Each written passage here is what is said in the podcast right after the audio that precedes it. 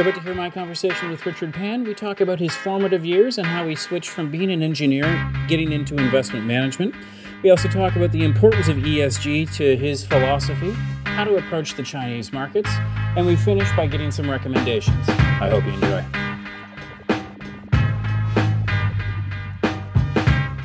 This podcast is for informational purposes only. Information relating to investment approaches or individual investments should not be construed as advice or endorsement. Listeners should seek professional advice for their situation.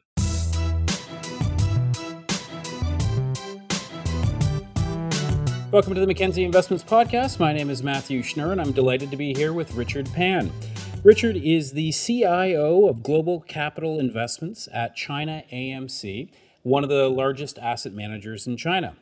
Uh, Richard is also the lead portfolio manager of the Mackenzie All China Equity Fund. Richard, welcome to the podcast. My pleasure. Uh, I look forward to a wide ranging conversation, Richard. Let's get started uh, with some of your background. And where I'm really interested is your early formative years in China. Give me a sense for what it was like to grow up in China during that time. Uh, and with a specific uh, thought to investment management, how did that how did that transition happen? Well, that's a very big question. Um, I grew up um, in in Wuhan, in that area, and you know the Wuhan. We all know it now. Wuhan right yeah, yeah, become famous because of COVID nineteen. Right. Um, yeah, it's a big city. Um, my parents they are working as a const- engineers uh, to build the Three Gorge Dam. Okay. And in that environment, uh, back to 1980s, I don't know what I want to do in in a university. So after I uh, apply universities, my father, uh, he strongly suggested me, hey, son, you should follow my suit to become an engineer. Then I went to Wuhan University for electrical engineering uh, major. And after I went to the school, I realized, hey, this is not what I want. Mm. Back to 1990, it's impossible for me to switch from, from the current major to another major so I spent four years in a school. I'm looking for, uh, I try to f- find out what kind of areas I feel interested in. And at that time, China experienced a new round of reform and further opened the door. Mm-hmm. So in 1992, when I was um, second year in the school, the door is opening in China, further opening in China. And, and I began to realize, hey, I want to you know, I want to have some touch on the real economy. Probably I can become a successful business person instead of engineer because engineer, because my major is very focused on electricity engineer. So mm-hmm. after graduation, most of my uh, classmates will work for some power plant. So I don't want to work for power plant. However, after graduation, I work for power plant. I see because because this is my major. So in the two years, and I spent two years in a power plant. Actually, it's very advanced power plant, probably the most advanced power plant in China, back to 1994 to 1996. I I made my decision. Hey, I want to switch my major. So I decided to uh, to to go through an examination for for master degree of economics because there was no MBA program back to 25 years ago. So the only way for you know for a young student who can get in the business world is with a master degree in economics. So that's why I pursue a master degree in economics um, after two years working in the power plant. So I spent around two or three years, uh, two years for master degree. After that, I think I was extremely lucky. I joined the best or the largest investment bank in China. Okay. Back to 1998, I joined. And at that time, it is it was the the largest investment bank in China. I work for M&A and I and IPO department as investment banker. So I started my career in the financial world. Finally, I successfully switched my career from engineer to a financial guy to an investment banker. I That's, see. It's, it's, it's big. It's big. It's, it's big.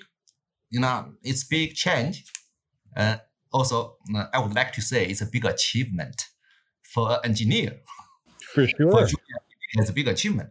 So I, I spent three years working on IPO and M&A deals in China. That's very, I would like to say, it's very, I have a lot of aspiration uh, back to 22, 23 years ago, working on the deals, helping, you know, I want to become a deal maker to help the company to sell their asset, to help the investor to buy their asset. After two or three years, I think, hey, I don't want, I don't want to listen to other people's.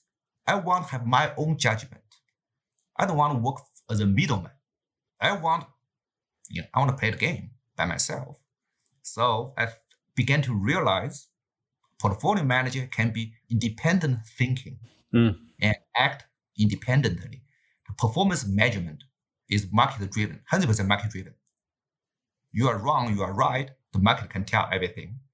So then I think um, in, in 2001, I, I, I, believe I was very lucky.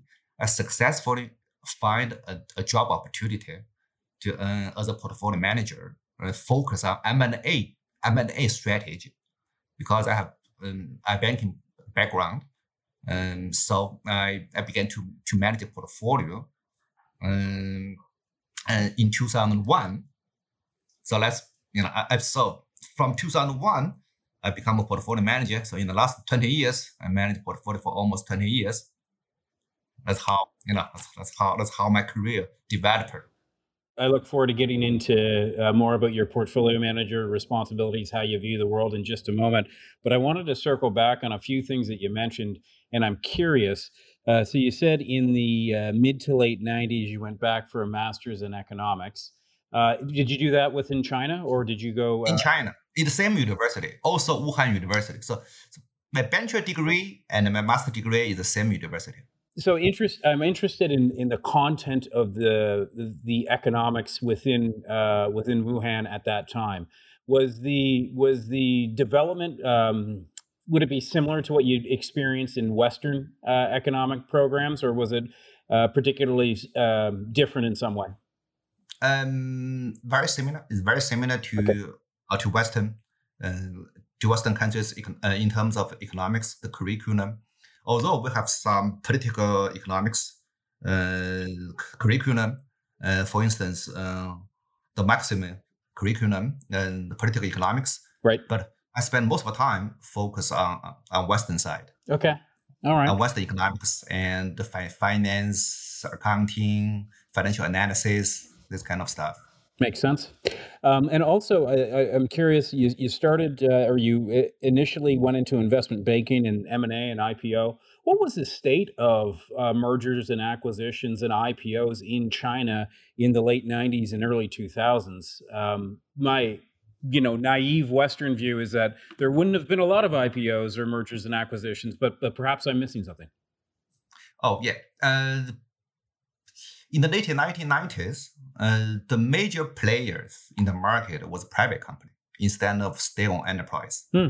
Because uh, state-owned enterprise, at that time, uh, the perception is too out of date. They don't have aspiration to go public. But private company, they have very strong aspiration to go public. So the market is, a lot of times stock market is not that big. Right. In terms of market cap, it's only 5% compared to, to current market cap, but it's very it was very dynamic because major players um, are private companies, also investors are very diversified. Of course, always uh, dominated by retail investors, but you know, but at that time, it's you know investors are very diversified.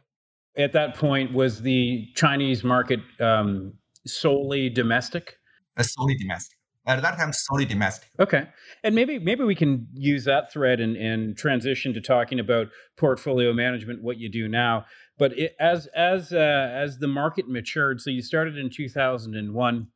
Uh, and and you you're clearly uh, still involved in, in portfolio management today. Um, how has the market dynamic and the maturation of the Chinese uh, market impacted the way that you think about investing?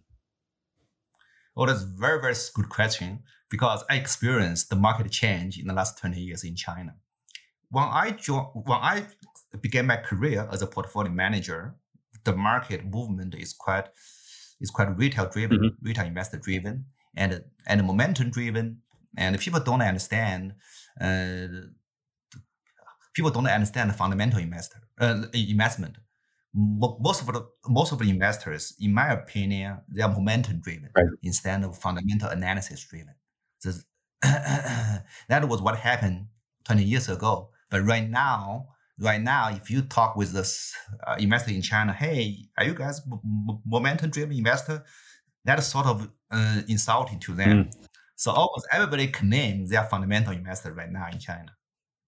Okay. So you can tell, you know, you, you can tell the psychology, psychology and this kind of uh, mentality change fundamentally. And and does that require you to change the way that you think about investing and think about uh, managing your portfolio, going from a momentum retail driven stock market to what I would say is more of a fundamental uh, market now? Um, yes, it's definitely a significant change or reshape uh, my thinking process, and that's why uh, also after a couple of years working in China, I want to further broaden my vision to, to know the outside world, to become more internationalized and more institutionalized. So that's why after four years as a portfolio manager in China, I began to, to I decided to uh, drop my work, mm. drop my job, and uh, to pursue MBA degree in Georgetown University. Ah, okay. So if from 2005 to 2007, I studied at Georgetown. Also, I work for boutique investment bank Morgan Keegan is an investment bank and headquartered in Memphis, but I work in, in Atlanta office, focus on some internet companies, uh, focus on US internet companies. That's a very interesting experience. In, in when I was working with Morgan Keegan and also when I studied at Georgetown University, very I think it's a very exciting experience and really open my open my eyes and let me understand and the world it's not only about the financial market, but also about about the culture of the world, about the importance of diversification, about the you know a different thinking process, and how to appreciate the people with different perspectives. Great. We'll spend a to- uh, bit of time now just describing how you approach the markets uh, today. That's great background. So you're sort of started in this momentum-driven uh, market that was uh, maturing. Sounds like you were maybe ahead of the curve by diverting and spending some time in the U.S., uh, both for education and at um, and at the investment bank uh, to get that sort of more fundamental experience potentially. Um, so tell me, how do you approach the Chinese market today, and how do you think about picking stocks? And we still believe, and right now, China equity market is still a little bit, a little bit inefficient and volatile. So we think the best way, in my opinion, of course, it's my way. It's not. I, am not sure is the best way, but actually, is is is is is good way for me sure. to uh, to approach the market. Is we stick to a disciplined investment process, because my opinion is the human beings sometimes are not reliable. Mm-hmm. But a process, a rigorous process, should be reliable. So I highly rely on process driven, a process driven investment instead of stock manager driven investment. So I have my team, I and we set up um, a rigorous research and investment process. We, we follow this process. And then, um, for instance, we have a stock screening model, quantitative stock screening model initially. Then our fundamental analyst and also plus our ESG analysts, they work together uh, to further to, to, to do further research and to to narrow down the stocks from from 300 names to 100 names. Then I will be more focused on this 100 names to build up my portfolio. So you have a, a quant screen that narrows your universe to around 300 stocks. Uh, and then, uh, how would you describe the fundamental analysis that your team does? Uh, are they looking? Are they you know more traditional growth managers, more traditional value managers? Is it core, a combination, or do you view the world a different way? Um, I describe myself in this way: um, growth driven, growth driven, mm-hmm. growth at at a reasonable price. GARP. Almost actually, almost every single uh, China-based asset uh, portfolio manager will tell you guys, hey, we are growth, we are growth at, at reasonable price. Sure. The problem is the most difficult thing is how how can you know the intrinsic va- intrinsic value of the company? Mm-hmm. This is the valuation is the key. because everybody everybody will tell you, hey, because China grow very fast, and we have to to pick the best company, you know, with very strong growth momentum, growth potential. So I think I think the the most difficult part is to how to identify growth potential and mm. how to how to decide the intrinsic value of this of the growth companies. That's the key. And and how do you go about doing that? I mean, it, it's clearly challenging. It's what everybody else is trying to do as well. What what uh, you know? I'm sure you do fundamental analysis. Um, maybe talk a little bit about how your team is, uh, how big your team is, how they're structured, uh, and uh, and some of the talent there. Okay, um, in my team, uh, because as you know, China AMC is a big company. Mm-hmm. Uh, China AMC in China AMC, we have a centralized research platform with more than sixty equity analysts on the ground and also 20 quantitative analysts. This is a shared research platform. And in the meanwhile, because um, my department is more focused on overseas institutional investor investing in China.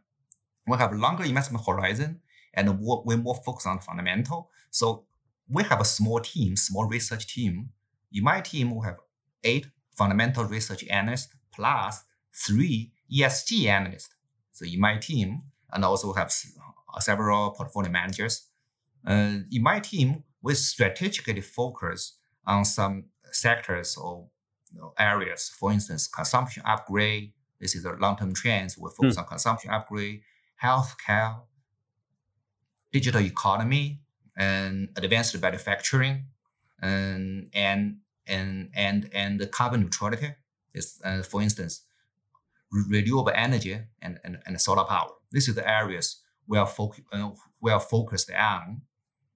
It sounds like a bit of a thematic um, uh, approach where you, you identify big themes and, and then you look for for companies that uh, exploit those themes. I'm curious, how do you come up with these five themes? you don't have to go through them individually and explain them, but I'm just wondering what the idea, what the process is to identify those overall themes, uh, and and and then how do you think about finding companies that, to fulfill that? Okay, um, because we think uh, uh, in terms of GDP, China is only ten thousand US dollar per capita, so we think for that will increase in the next 10, 20 years from 10,000 to 20,000, eventually maybe 30,000 US dollar per, per capita. So when Chinese people become rich, they will definitely upgrade the consumption. This is the, the mega trend. It will play for at least one decade, two decades. Also, healthcare. We know and healthcare expenditure as a percentage of GDP in China is only 6%. It's much lower than OECD countries. OECD countries, on average, healthcare expenditure as a percentage of GDP is roughly um, 10% to 12%. And US is extremely high, 18%.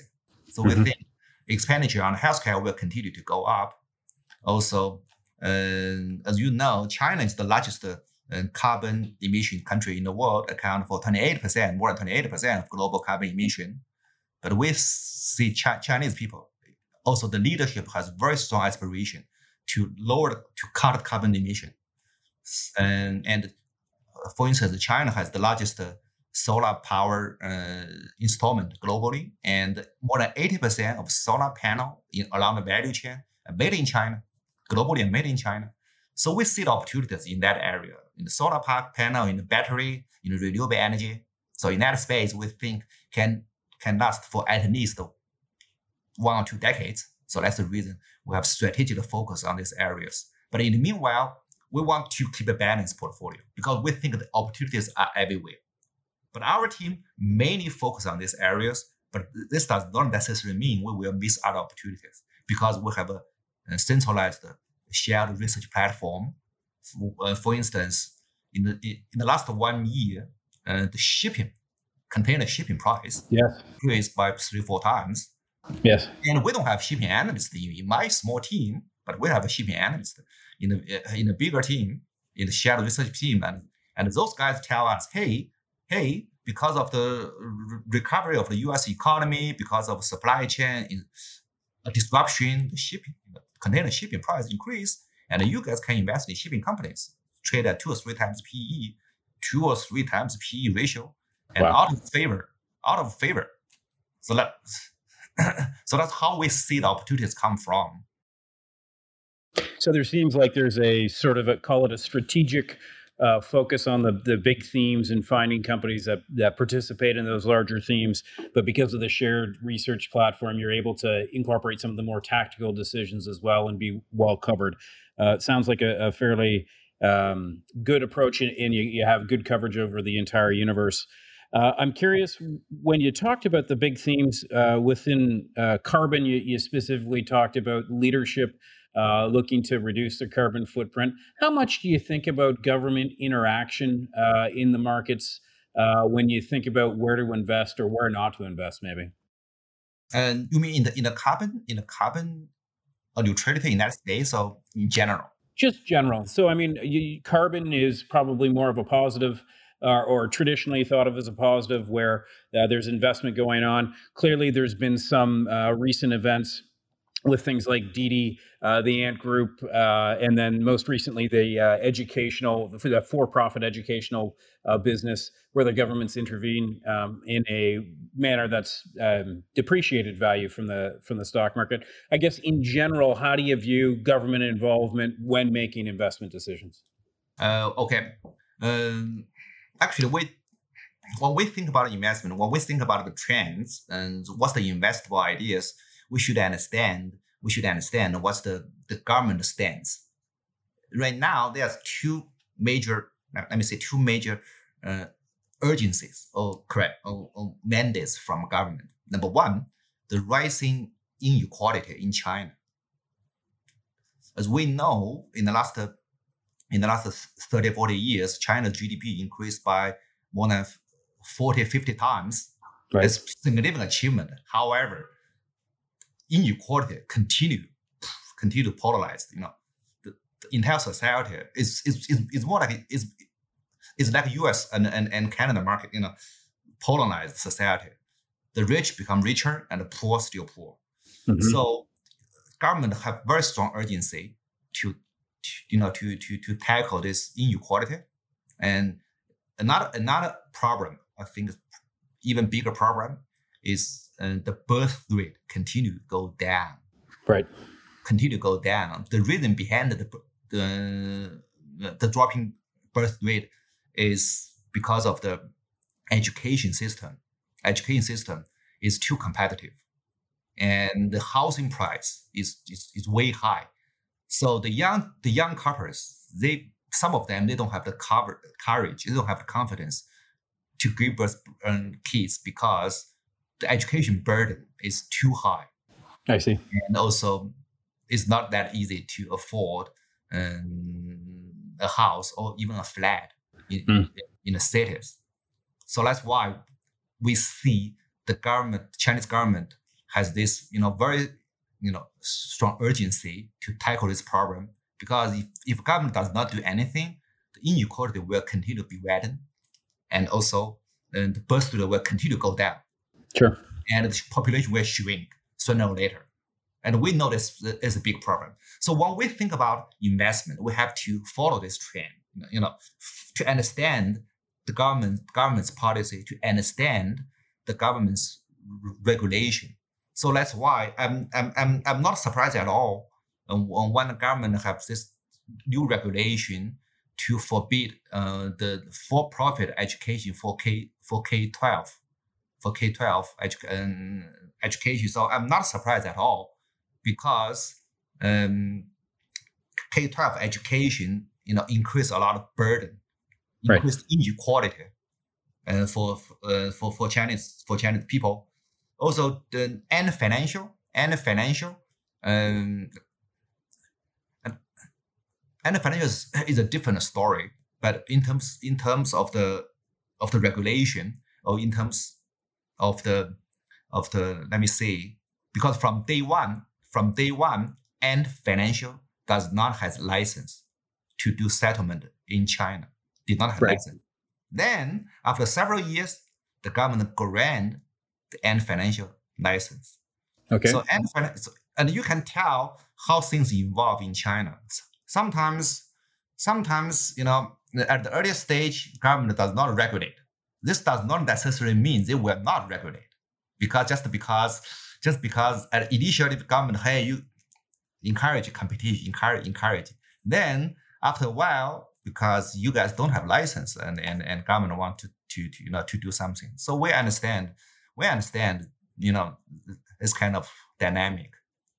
And we yeah, we want to we want to be, you know, I'm not saying politically correct, but I'm I want to say in this way, we want to, you know, to follow to follow the big trend.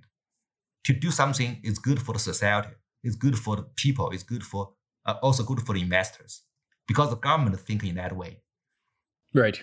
So that uh, leads you to avoid things uh, that are sensitive to housing and education in this case, and and and have uh, climate and and carbon as sort of a major theme. One thing that you you mentioned when you were describing your team is the three ES and G analysts. Uh, I think that might surprise some people uh, listening uh, in the West, particularly um, given China's maybe not well deserved or perhaps well deserved um, areas where environmental, social, and governance doesn't seem like it's uh, as uh, as mature, call it in the rest of the world. Tell me about those three ESG analysts, how ESG uh, is integrated in your process, uh, and, and, what uh, what some of the implications are from that. Well, that's a very good question. Thank you for this question. When we we China AMC is the first uh, full service China China based asset manager to sign up UNPRI back mm. to 2017 back then we have a lot of pushback uh, internally, and we and, and, and we and we decided to to to to move forward because we believe ESG is the right thing to do. Is the right thing to do. Has right. nothing to do with performance. Even it, even ESG drag performance, we have to go ahead. Okay. So we decided to to to to to to join UNPRI to you know have strong commitment on ESG. Uh, for our company, uh, in our company, we try to integrate integrate ESG in the research, portfolio management, in the risk management, and company engagement in the whole process, especially within my within my department. Uh, because the reason we put the ESG analysts, three full-time ESG analysts under my team, because we think we think the major driving force of the ESG investment is not ESG analyst, is lead portfolio manager. Hmm. If portfolio manager does not really believe in ESG, the ESG cannot be properly implemented or integrated within an organization. So that's why we put the ESG analyst on my team, on my team, and our ESG analyst can evaluate fundamental analyst uh, performance, and and and and, and also uh, we have we spend a lot of time actively engage with Chinese companies in our portfolio mm. or potentially can be added to our portfolio because we don't want to be a silent financial investor. We want to be an active, active analyst. And we try in the last three years, I spent a lot of time talking with Chinese business, business leaders to tell them, hey, ESG is very important. This is the right thing to do. You guys have to improve your ESG performance initially we put a lot of pushback. Hey, hey, Richard, ESG is bullshit.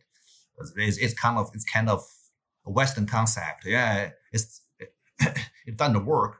And right now, after three years, our consistent push and education, more and more Chinese uh, business leaders they understand the importance of the ESG right now.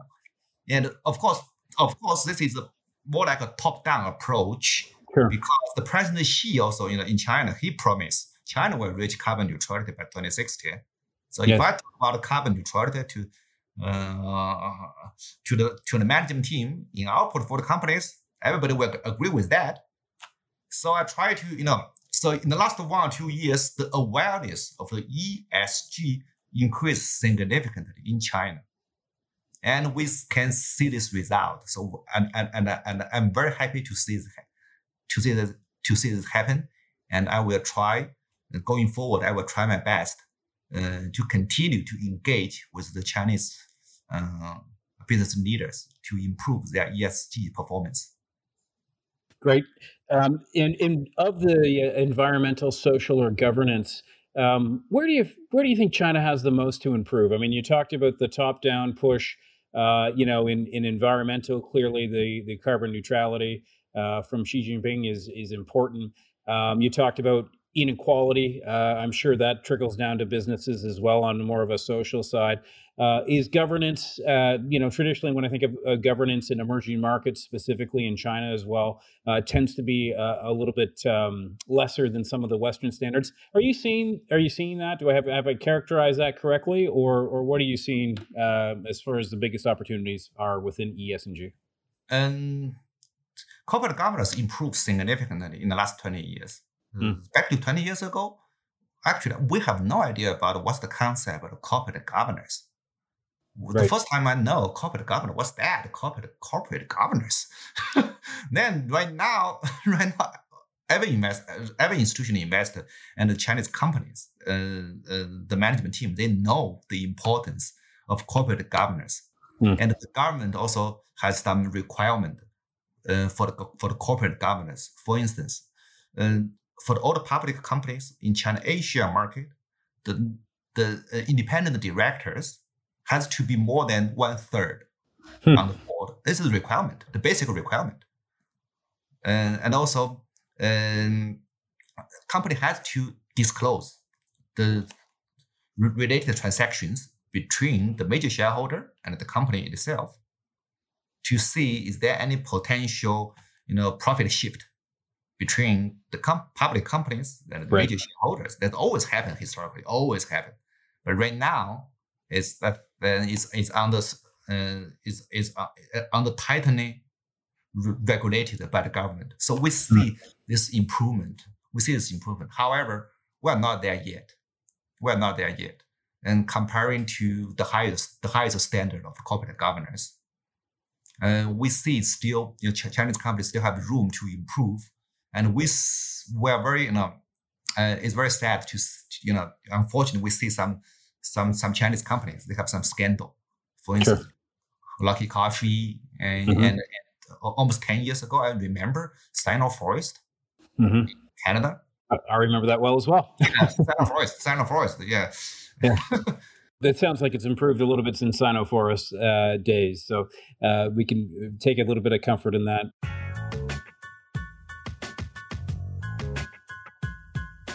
I'd like to shift now to portfolio construction. Uh, so we talked about the, th- the different themes, your fundamental analysis. How do you think about putting that portfolio all together to ensure that your risks are well balanced? Do you pay attention to the benchmark?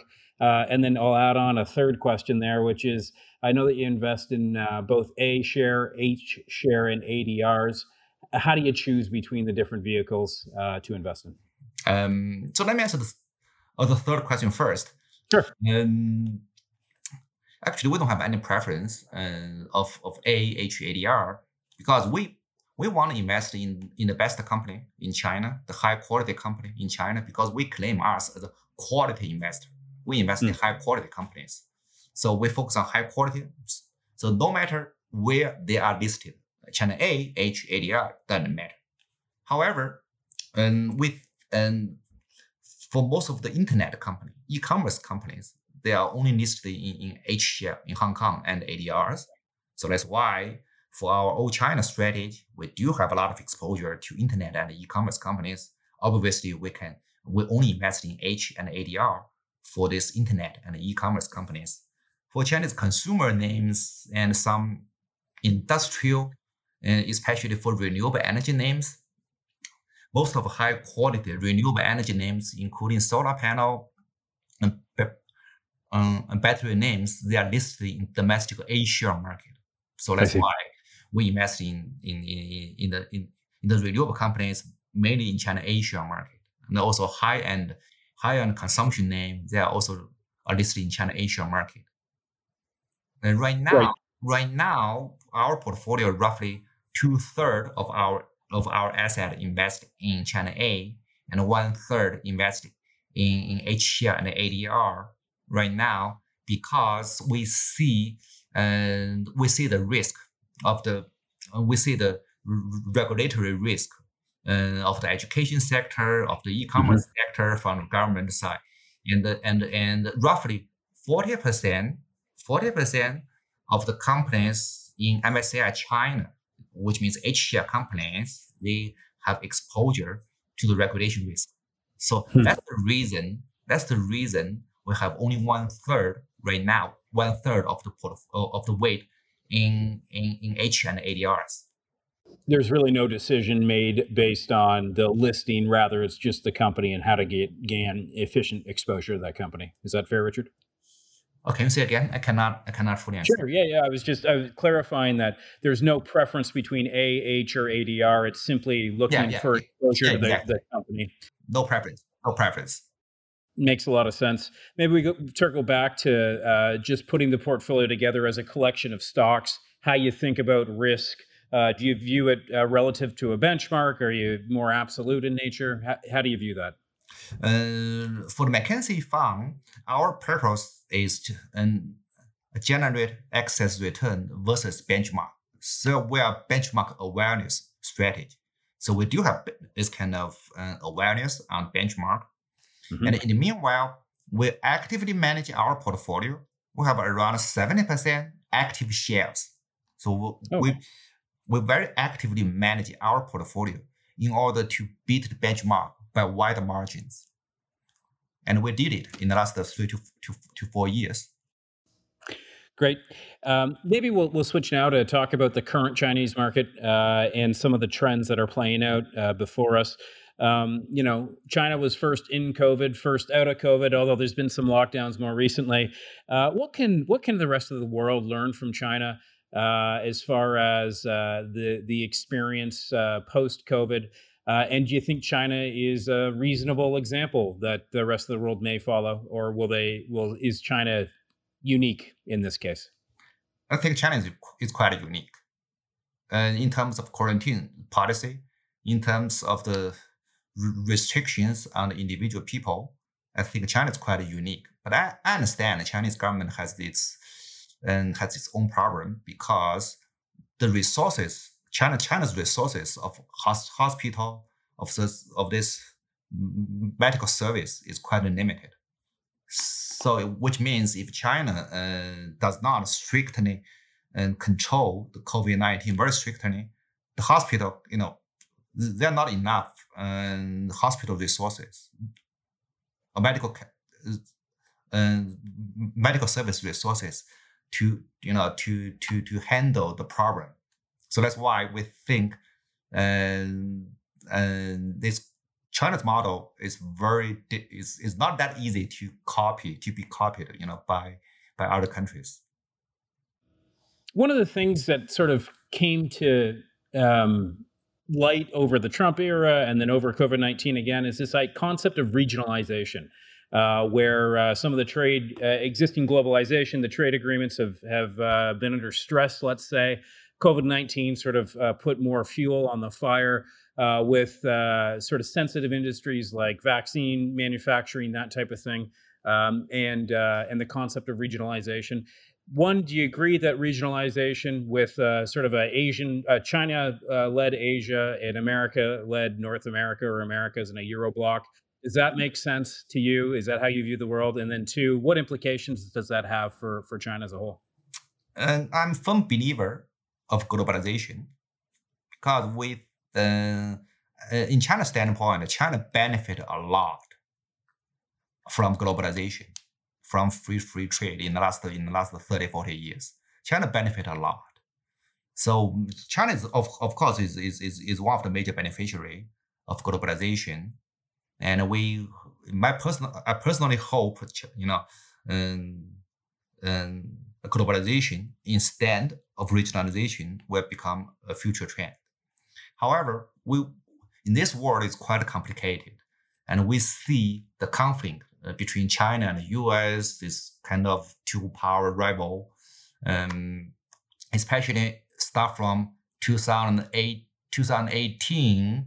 Uh, U.S. government put some section on Chinese companies in the high technology space then trigger and also trigger Chinese comp- Chinese government to self-supply self-supply is key components in the in some high technology industries such as semiconductor.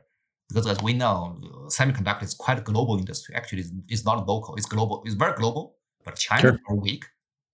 And historically, China highly rely on global supply chain, highly rely on that because it's quite global, quite open. But right now, Chinese companies and Chinese government feel very unsafe, are very, very unsafe in the semiconductor industry and in, in, in also in some advanced manufacturing industries. So have to, because because of the pressure from the U.S. government, so Chinese government strongly uh, uh, encourage and support Chinese companies to self-supply, self-supply, self-developer in the semiconductor, in other advanced manufacturing. We think uh, probably will continue going forward because of the uh, because of this two country you know mm. conflict, U.S. and China conflict. And personally, I don't like to see this happen. But we, you know, I don't know, you know, but it's possible to happen. Right. Maybe maybe the last question on the on the markets as a whole before we get to some recommendations. Um, but what would you say the most common misconception that Westerners have of capital markets in China? Well, that's a very big question. Um, Western investor or Westerner will think, hey, China is the stay stay run capitalism. Stay run capitalism, but eventually it's a capitalism, but stay run government control everything.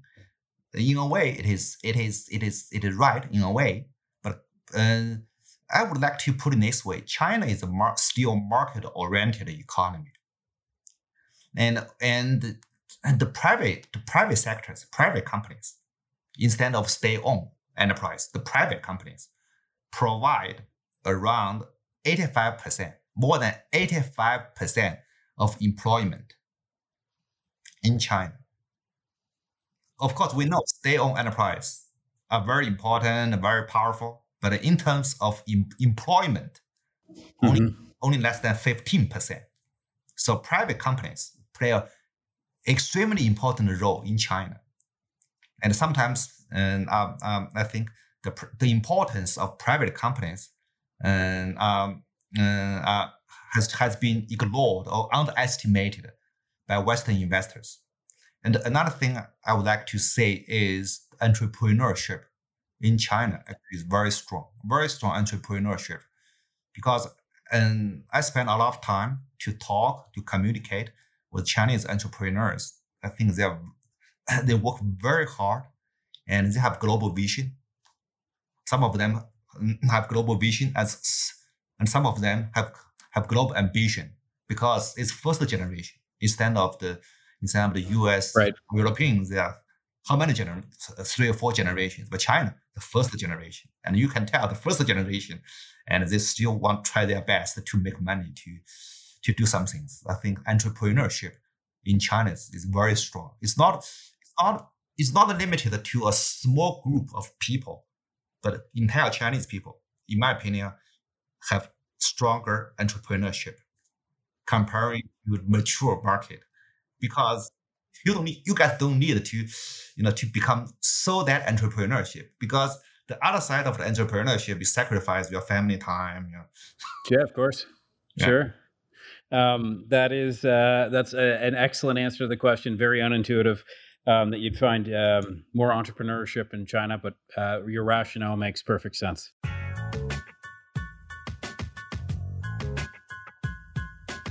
So we conclude these podcasts by getting a series of recommendations from you. Uh, I'll start with uh, one if um, uh, for for travel. Uh, if uh, if somebody from uh, Canada was going to visit China, what would be the number one non-obvious place that you would send them? So I'm not looking for you know the Great Wall or or the Forbidden City; those are very obvious. What would be the your top non-obvious pick? A very good question. Uh, my, uh, for instance, my daughter, she grew up in the U.S. and she went back to, to Beijing six years ago. Mm-hmm. And she spent a lot of time because she stayed in Beijing for, for almost six years. And and I took her to some uh, countryside uh, outside Beijing. I think because Beijing or Shanghai or and and, and you know the modern cities, in Shenzhen, and they are not typical Chinese cities. Sure. They are they are very probably not that international, but they are big city, mm-hmm. a mega city. And I think the best way for uh, for the people who who haven't been in China to understand what's the real China, to go to some uh, small size, small city. Hmm. And no matter that it is small city, and one probably can go to uh, the, the small city around around Shanghai area in that area because that area is more and also is most advanced economy in China, has around 100 million people and go to some small city around that area, you can feel how how things works. In you know everything will quite will be very interesting. Hmm. Another suggestion, another I, I'm not saying I'm specific city, but another another name that come in my mind is can go to some western, you know, for in southwest or northwest because we okay. know northwest southwest in terms of economy way behind, you know, way behind yeah. Beijing, Shanghai, and you can find some small city there to talk with the people there. That will be, you know, to to to, to feel to feel how people, you know, to feel the, how people think um, I remember once I took my daughter to a small city in in the in the Mongolia because I do horseback riding sometimes. Oh, is that right? Okay. Yeah, and I took her to to a small city in the in the Mongolia for horseback riding. Sure, and they have a long tradition there, to say the least. yeah, and my daughter told me, "Hey, hey, hey, daddy, I know, I know that company. Oh, I mean, I mean, because we we stop by some shop, and mm-hmm. you know everywhere in China we don't need carry cash. We just use WeChat, WeChat sure. Pay or Alipay because digital payment everywhere. Even in in the Mongolia, you don't need to carry cash. You just scan your your WeChat. You can make a payment. But once we enter a shop, they don't accept WeChat. They only accept accept cash. And my daughter told me, hey, that has to be a SOE, stay on enterprise. so so even in, in the Mongolia, uh, most places accept WeChat, but we finally find one place they don't accept, yeah. and it is a state-owned enterprise. So that that that's maybe the best non-obvious place to to go uh, find a place that doesn't accept WeChat Pay. Uh, uh, that's great. Uh, how about how about your favorite regional cuisine in China? I know that there's quite a, a difference um, region by region. But what, what's your favorite regional cuisine?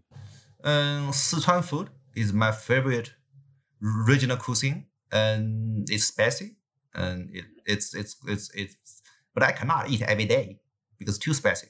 So, so once a while, once a while, I will miss Sichuan Sichuan Sichuan food, Sichuan cuisine because so it's, it's so tasting, but I cannot eat every day. Good. Uh, and maybe the last one, uh, give us some of your favorite books. They could be investment related or uh, or otherwise. Um, I like some uh, history, technology, and and and aviation, this kind of areas. Um, couple books I think is quite interesting for me. And when I was in, when I was working with uh, Morgan Keegan and in the U.S. in 2006, I read a book, Innovator's Dilemma. I think Innovator's Dilemma is uh, I think it's one of the best books I've ever read about technology. About technology. Innovator's Dilemma. Is yeah. that right, Richard? Innovator's Dilemma. Yeah. Innovator's Dilemma. Uh, it's, the author is Clayton Christensen. Is yeah. I, I, remember it's, it's Harvard. It's Harvard Harvard Business School professor. I think sure. it's very it's very. And from that book, I understand how to analyze how to analyze a technology company in an unconventional way. Because mm. when I when I studied at Wuhan University or even Georgetown, we learn this kind of Michael Porter's five fourth five fourth analysis.